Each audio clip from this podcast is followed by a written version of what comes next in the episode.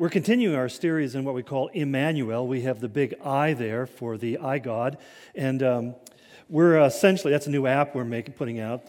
Uh, but um, today we're in the second part. We're talking, going to look basically at the two genealogical records. Sounds really boring right now.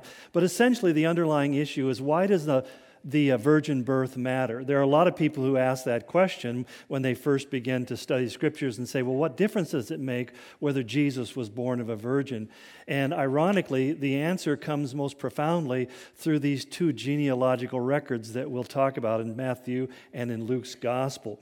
But if you turn with me in your Bible to Luke chapter 3, beginning in verse 21, uh, I want to begin reading there. Luke chapter 3 beginning in verse 21. And If you don't mind, would you stand with me as we read this passage?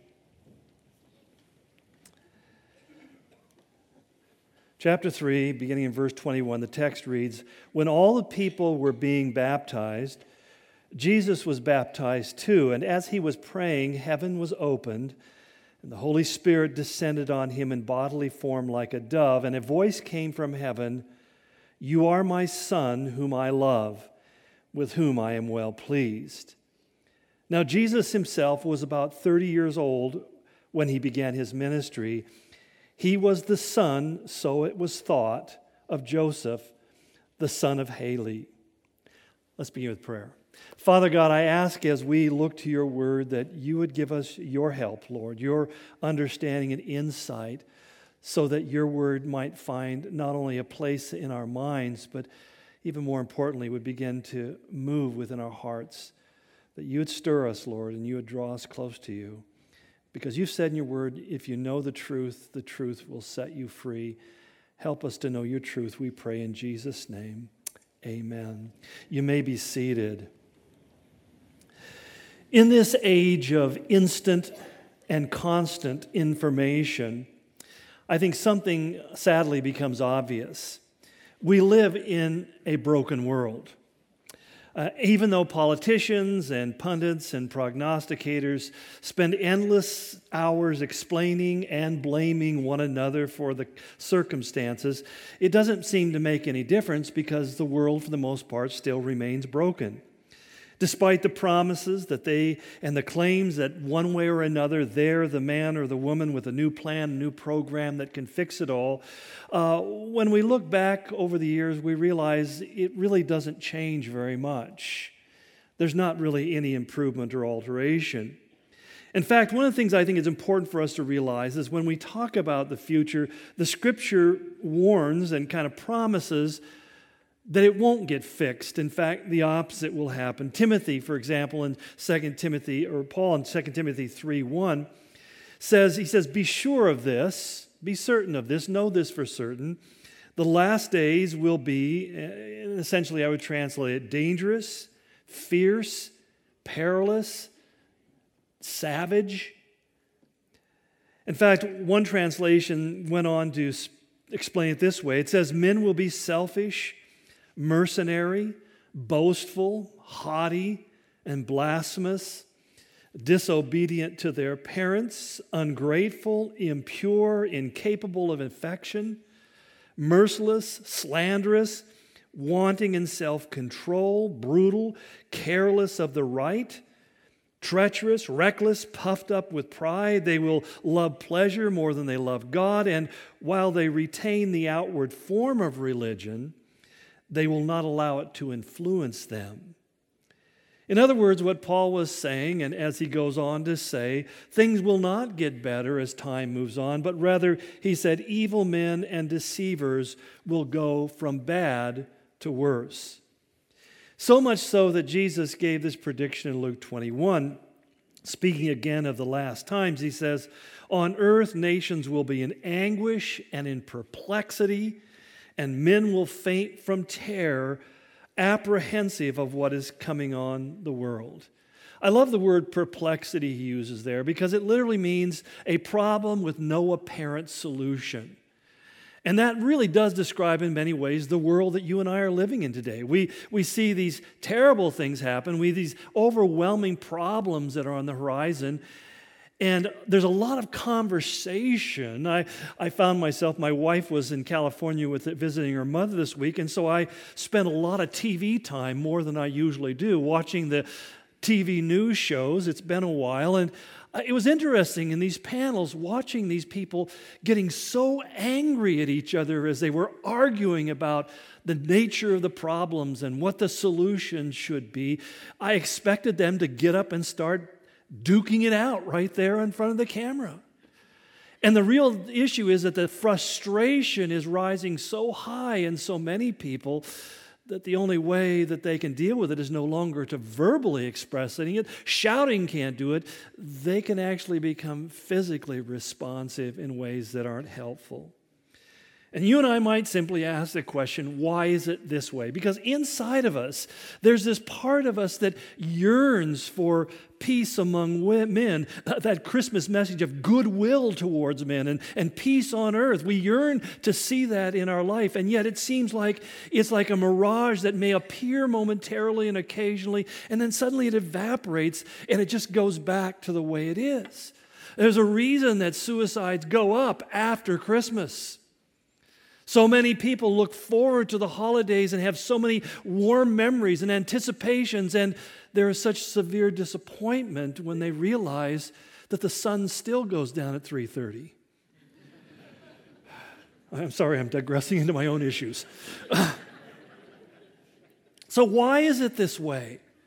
Well, according to the Bible, the world is not just a little broken. Rather, as Jeremiah said in Jeremiah 17 9, he says it's hopelessly, woefully, desperately sick and incurable. It's, it's, it's broken to such a degree that it's not something that can be fixed. And what the Bible does, it attributes it all to the same singular cause. We want to talk about the complexity of the players and all the different kinds of things that are involved, but when it's all said and done, the Bible reduces it down to one simple central issue, one cause, and it's the word sin. In Galatians 3:22 Paul said it he says the whole world is shut up and imprisoned by sin. The whole world is shut up. It's locked into this thing and it's held as a prisoner. So that when we talk about sin from a biblical point of view, it tells us that Satan uses sin in three very powerful ways. He uses it to enslave and imprison men. In 2 Timothy 2:26 Paul said, "We are taken captive by him to do his will." So that as someone was speaking to me about a, a, a current uh, man who hold, lives in a big white house in Washington, D.C., and, and, and talking about somebody being so angry with this politician and the way he's doing things, I had to stop and remind him, saying that any man who doesn't know Jesus has been taken captive by the enemy to do his will, and he is a victim. And hating them doesn't do anybody any good. What we do is we pray that God would set the captives free, not that he would kill them. So, Satan, what he does is he takes hold of people's lives. He gets into their thought life, he gets into their value system, and he begins to draw them into captivity and he holds them. And then, what is his next objective? It is to kill them because in Romans 6:23, again, Paul said the wages are literally the, the payoff, the ultimate reward at the end of the journey of sin is death. And by implication, he's not saying just simply physical death. We all know that's coming for all of us, although we live as if it's not. But we know that physical death is the end of life's journey, but there is a spiritual death that is much more serious, much more frightening, that has negative consequences because if you know God, you have eternal life. If you don't know God, you have eternal death. Far more frightening than anything one might face on this planet. But thirdly, it condemns us to hell that Satan enslaves and imprisons us. He, he seeks to kill us and then he seeks to condemn us to hell simply because, as Jesus said in John 13, 3 8, he said that if you don't know Jesus, you're condemned already. Jesus said, I didn't come to condemn the world. I came to save it because men who don't know Christ, who reject him, are already living under condemnation. And the reward of that will come. The, the punishment er, of it will come regardless of what we do. And that becomes, I think, the most troubling thing to recognize. That in face of this spiritual reality, you and I are powerless to do anything about it. We don't have any capacity to break free from the entanglement of sin, the imprisonment, and the consequences that it brings into our lives. That we can't fix it by being more moral or more ethical or by doing something sacrificial or something that impresses other people, especially ourselves, because essentially it's a stain that cannot be removed. So that what men are left with is an inner yearning. In fact, Paul says in Romans 8 21, he says the, the creation itself, even the very ground that we're standing on, if you will, he says yearns to be liberated from the bondage of decay brought into and be brought into the glorious freedom of the children of God. He goes on, the whole creation has been groaning as in the pains of childbirth right up to the present time. We ourselves groan inwardly as we wait eagerly for our adoption as sons, the redemption of our bodies.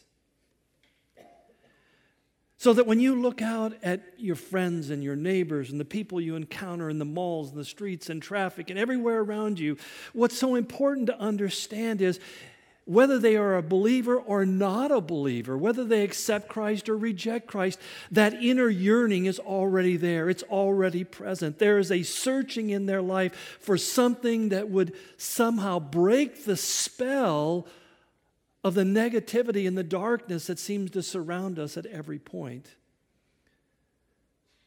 Because even having a great positive mental attitude can only carry you so far before some of the dark realities of life begin to overwhelm you. But the wonderful good news is that God loves mankind too much to leave us with nothing more than just a yearning. That's the great message. He leaves us with something more than just a, a, wanting for it to be different. So, what God did is He devised a plan that would provide ultimate, final, and the only solution to mankind's problem. We talked last week in 1 Timothy 3:16 Paul put it so simply he says beyond call question the mystery of godliness is great God appeared in a body the word mystery is a Greek word, mysterion. It literally means something that you can't know by ordinary means. You can't reason it out, you can't experience it. You can't go even to a, a, spiritual experience and necessarily know it. It's a mystery that is only known as God draws back the curtain that keeps us from being able to see beyond what otherwise perception could be. So that literally we often talk about having this aha experience, this conceptualization, this opening up of the mind and the heart to something that lies far outside of the realm of any natural or even supernatural ability someone might claim to have. It's to be able to see God, to recognize that God is with us. Somebody went up to G.K. Chesterton one time, the great English journalist, and basically uh, asked him what he would do if he were to meet God. What would you do if God were here right now? And Chesterton, in his classic style, turned to the man and said, He is. In other words, I see him. Why don't you? And the reason we can see is because God gives us eyes to see. He gives us ears to hear. And that's something that you and I, as believers, should never treat lightly or, or assume is just a natural thing. Because the old, the great hymn, Amazing Grace, says it so well, right? I was lost, now I was found. I was blind, but now I see. There is no better way in human terms to explain the dynamic that suddenly God opens it up and I see what I could never see. I remember sitting on the bed next to my father as he was passing away from cancer. Had given his life to Jesus just shortly before that, and he asked me this question. He said, How could I have been so blind for so long? I said, Dad, because it's, we can't open our own eyes. God is the only one who can open our eyes. God is the only, Why did God wait to this moment in your life? I have no idea. God knows I tried. if I thought toothpicks under the eyelids would have worked, I would have done it. But God, in His mysterious way, the mystery of godliness, opened the eyes of your understanding so you could see and believe and know eternal life. God was so earnest that as we talked about last week, he became a man. As, as John, we read last week, he said, The Word of God became human and lived here on earth among us, and he was full of unfailing love and faithfulness. We have seen his glory and the glory of the only Son of the Father. That I have seen, I have experienced, I've encountered something that only God allows us to encounter. And as we studied last week, this was not an afterthought, but this was God's forethought from before the very creation of the heavens and the earth. That's why, from the earliest chapters of the Bible, God began to reveal his plan with ever increasing clarity. That altogether there's 332 different prophecies in the Old Testament, all foretelling about his coming. And, and they do it such amazing specificity. It's very specific, very detailed. Things like Genesis 49:10 tells us that he will come from the tribe of Judah. 2 Samuel 7:16 tells us that he will be a son of David as he prophesied to David and said, "Your house and your kingdom shall endure forever before me. Your throne shall last forever." Again as we talked about Isaiah 7:14, that the virgin will be with child and will give birth to a son and we'll call him Emmanuel, literally God with us, God here in our midst. That he would be born in Bethlehem and that we're told in Micah 5 2 that not only would be born in that ancient city, but he would be from old and ancient days. In other words, he would come from eternity into time to be part of our lives. Now, don't you think that those who read these things in their, in their own time said to themselves, What? what? I mean, how can he, how can a virgin become a child? And then we look at that child and call it God. How, how can he be born in the city of Bethlehem and at the same time be from eternity? How is any of this possible? No wonder Paul says it's a mysterion. What are the odds that one person could fulfill all 332 prophecies? Well, here it is.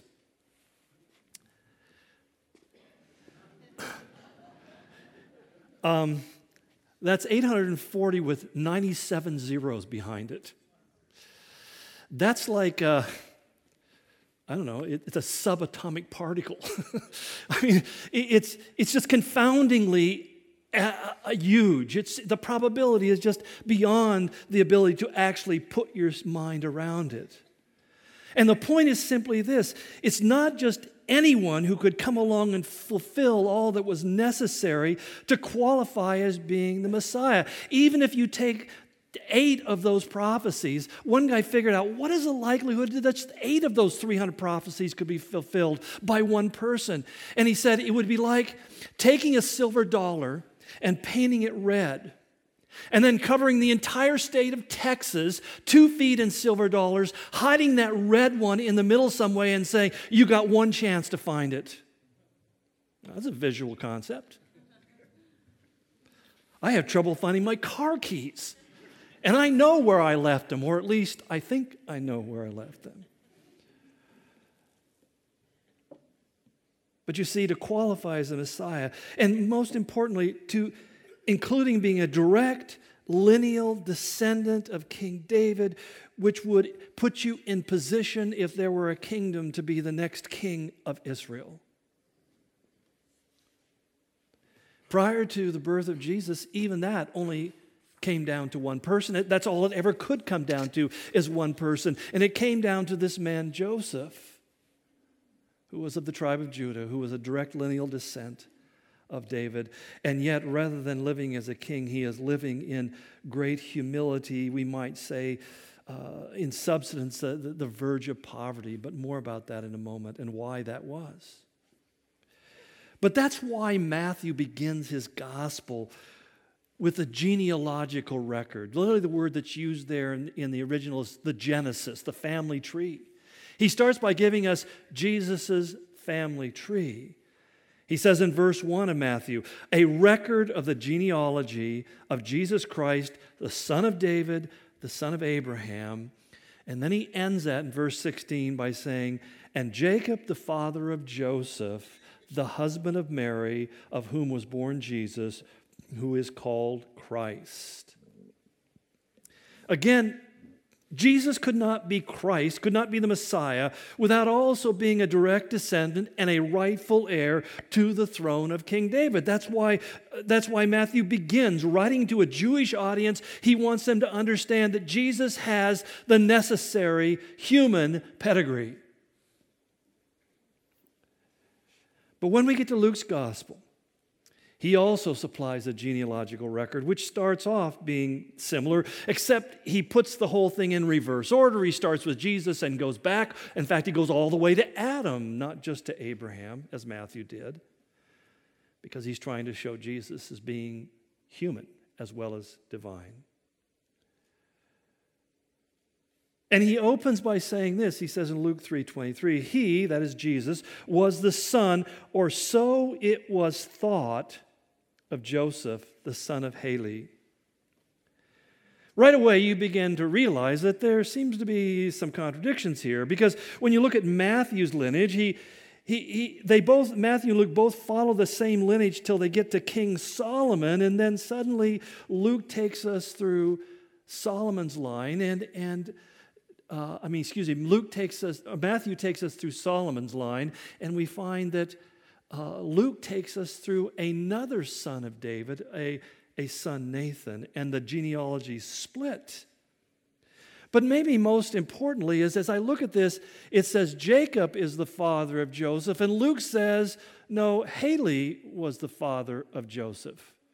So which one was it? Now, it's interesting to me. I always get fascinated by people who jump on this and say, there you go, another one of those contradictions and you have whole websites dedicated to pointing out the, all the contradictions. And I, as I read through them, I think, did these guys ever read their Bibles?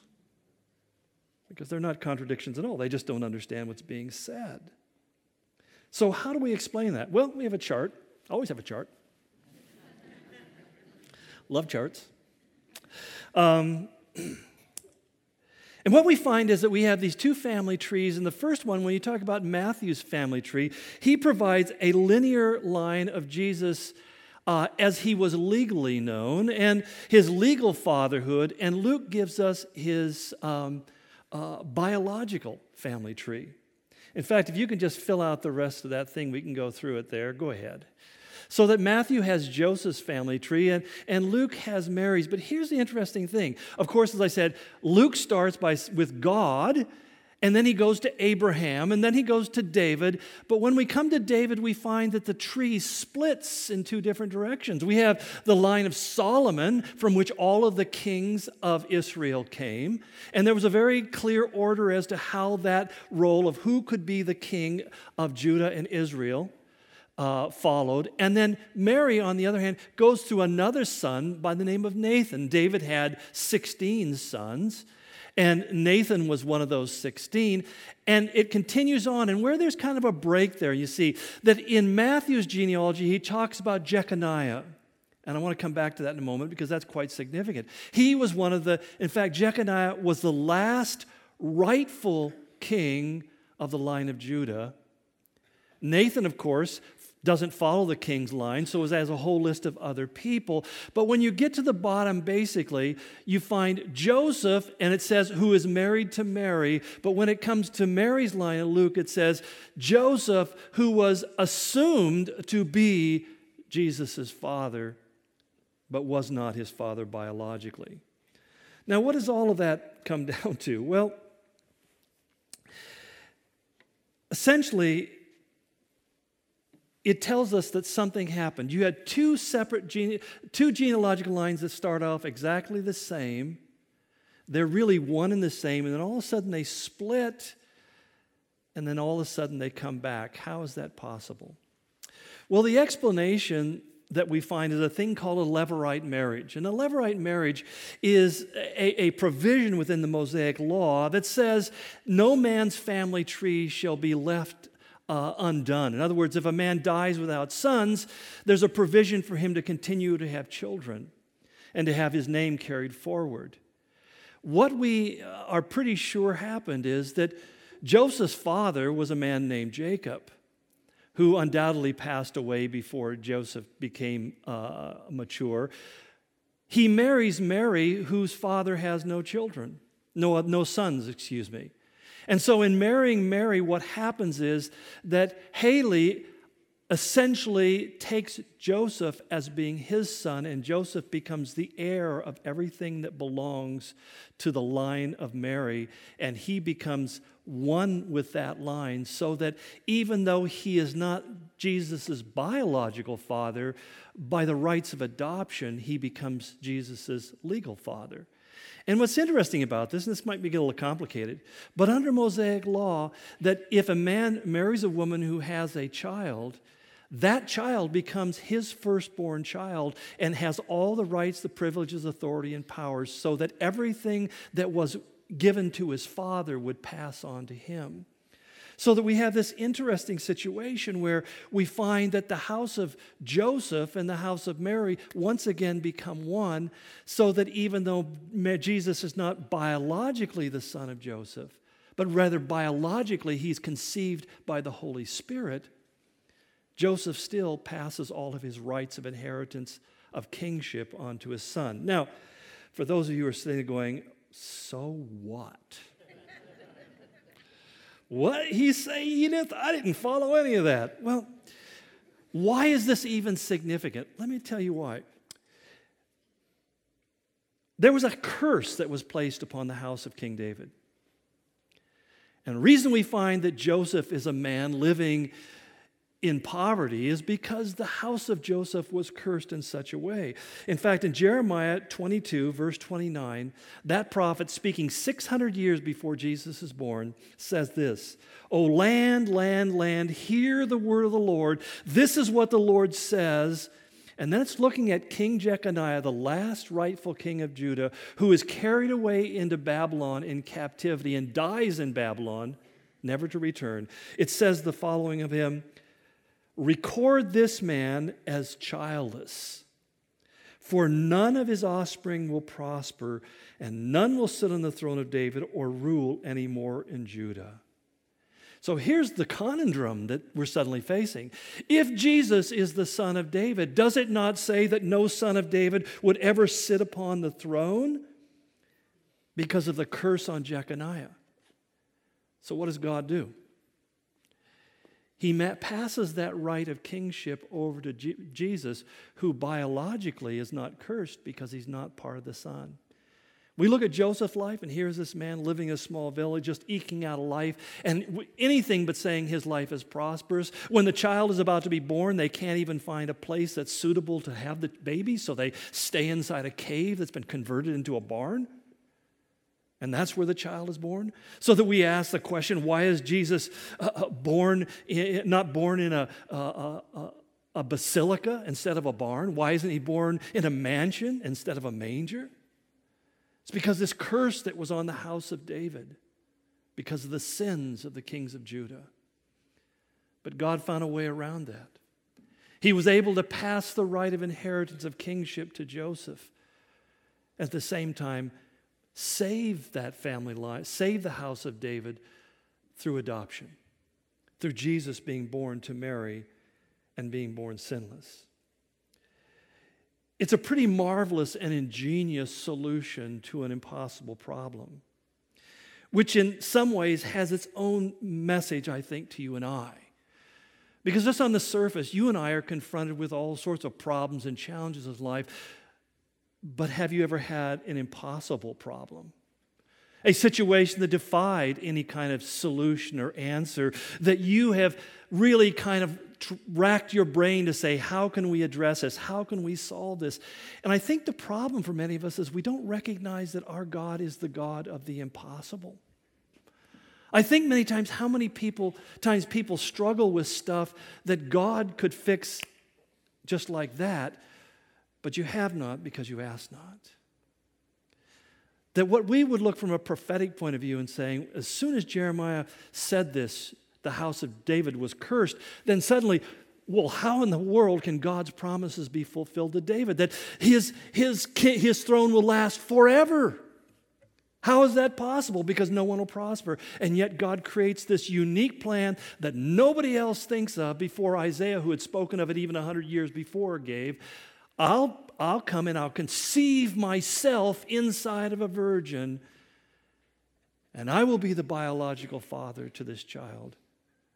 But he will be adopted into the line of the kings of Judah by his father. And I simply say that what God has is a solution for the issues that you're facing in your life. I know some of you are sitting going, well, that's easy for you to say. It is. It's very easy. I just said it. Want me to say it again? very easy for me to say. Doesn't make it not true. It does not make it not true. But the whole point is that God simply says, Look, I, I am the master of all things. I don't just turn, you know, multiply loaves or multiply fishes because people are hungry.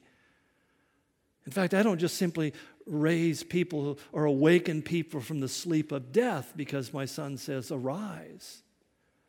I am the God who is the God of time, space, and matter, that I control all things and I orchestrate them according to my will. And when he turns to us and says, Ask of me, ask of me, and I will give it. And yet, many of us kind of become stunned or stop because we think, well, that's too much to ask. And so we don't even ask. Or what if I ask and he doesn't come through? Well, I, I, admit there are times I ask and he doesn't give me what I want because what I want isn't really what I would want if I really understood what I was actually asking for. You know. God says, just ask me. That God could draw t- to a conclusion something that was unconcludable. He could resolve an obstacle that was unresolvable. And He can do that in your life, just the way He does in my life. But that's why Jesus taught that all men should pray and not faint. We shouldn't give up. We shouldn't stop praying. We shouldn't stop asking. But we should continue to seek Him face and call out to Him. But you may be back at the original point of saying, but I still don't see why any of it matters. Let me tell you why the virgin birth matters in short form. Number one, the obvious thing is it was the only way in which God could fulfill the prophecies.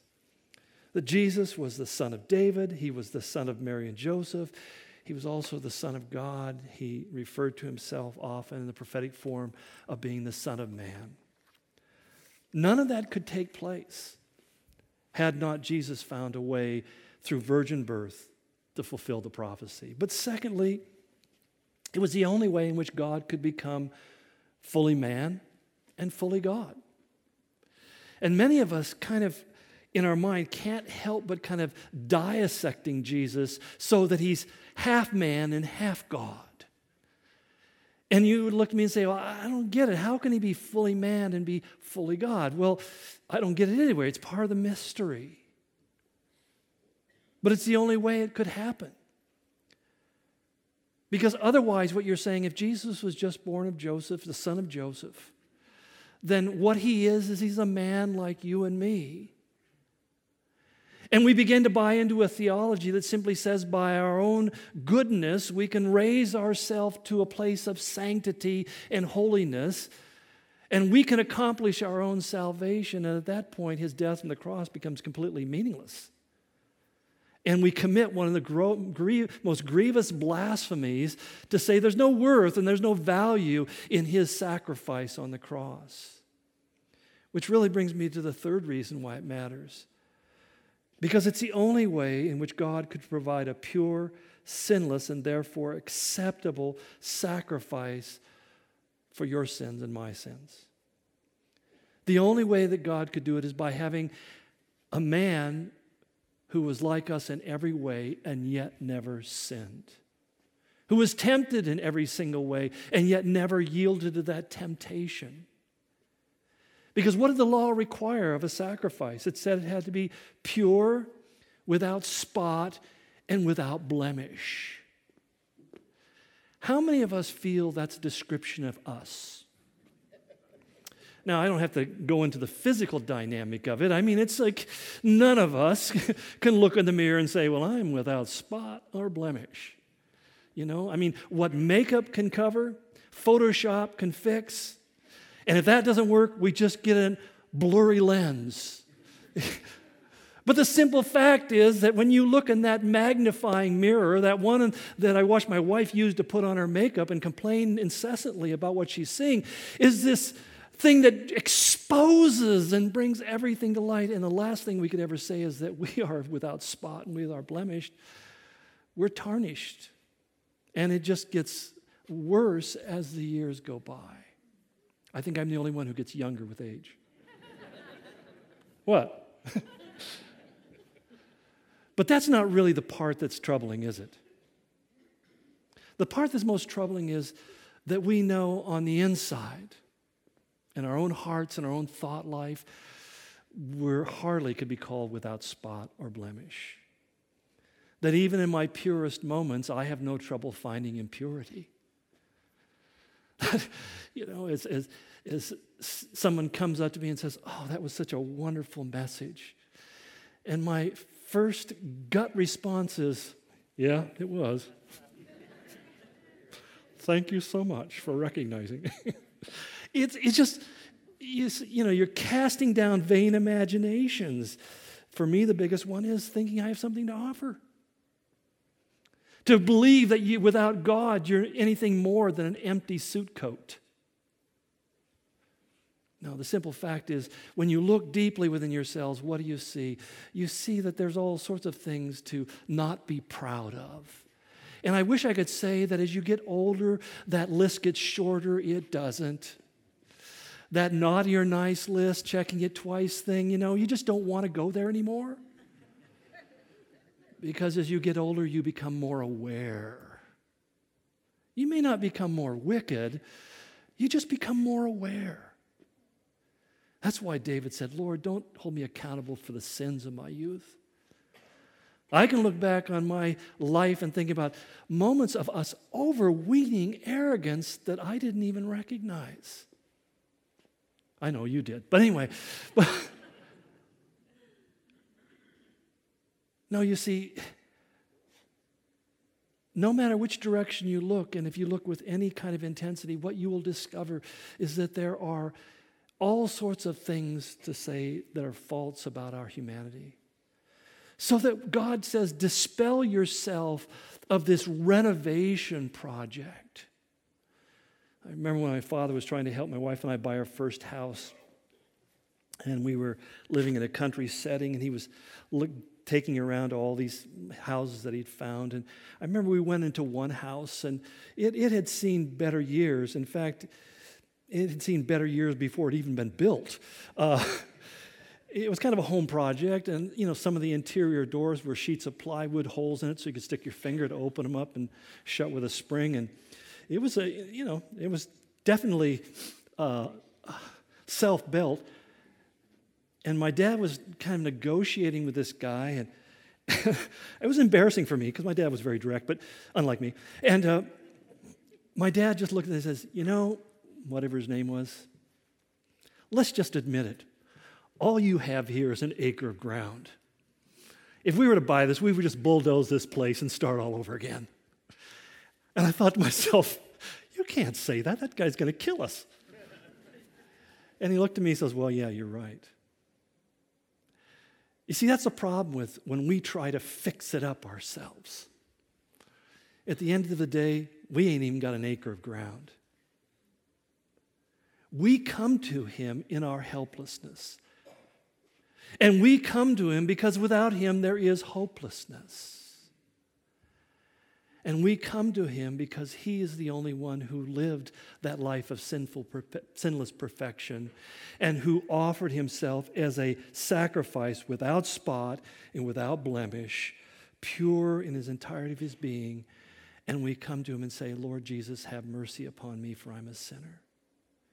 And as Oswald Chambers once said, he says, You never stand higher than when you're on your face at the foot of the cross.